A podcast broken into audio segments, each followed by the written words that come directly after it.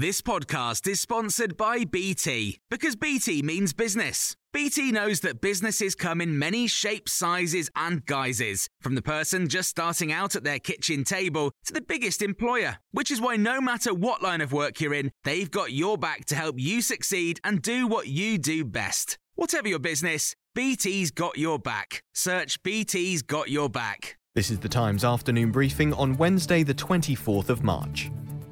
Home Secretary has told Times Radio she's overhauling the asylum system because too many people are dying at the hands of people smugglers who are exploiting the current regulations.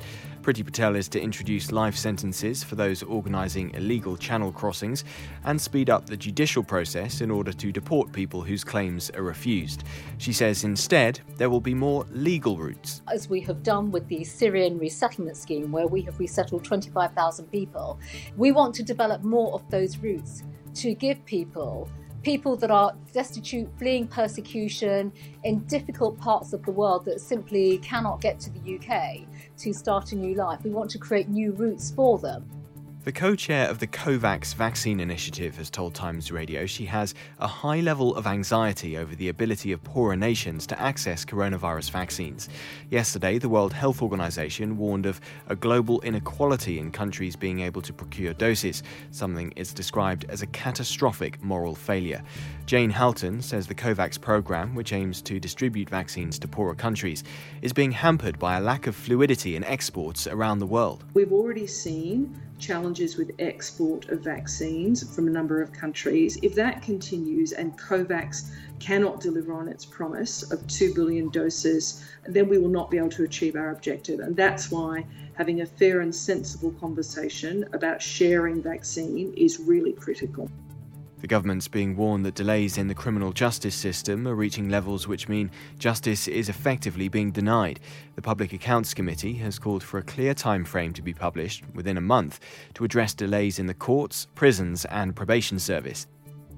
A container ship, which is 400 metres long, is blocking the Suez Canal.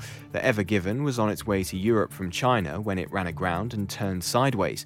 Around 50 ships are already backed up, but Andrew Critchlow, a business journalist specialising in the Middle East, says there's no quick fix. This vessel is huge. I mean, it would dwarf an aircraft carrier. It's so big. The last blockage of any significance was really back to 2017. They managed to get that blocked in a few days, but this is looking problematic. There's no dateline at the moment for when they can actually move this vessel. A group of peers has warned Brexit could make touring prohibitively bureaucratic and expensive for UK musicians and performers. The Lords EU Services Subcommittee has called on Westminster and Brussels to work together to help the creative industry overcome the challenges. Under the trade deal, entertainers wanting to tour Europe need to secure work permits for each country they visit and face further red tape for equipment and their crew. You can hear more on these stories throughout the day on Times Radio.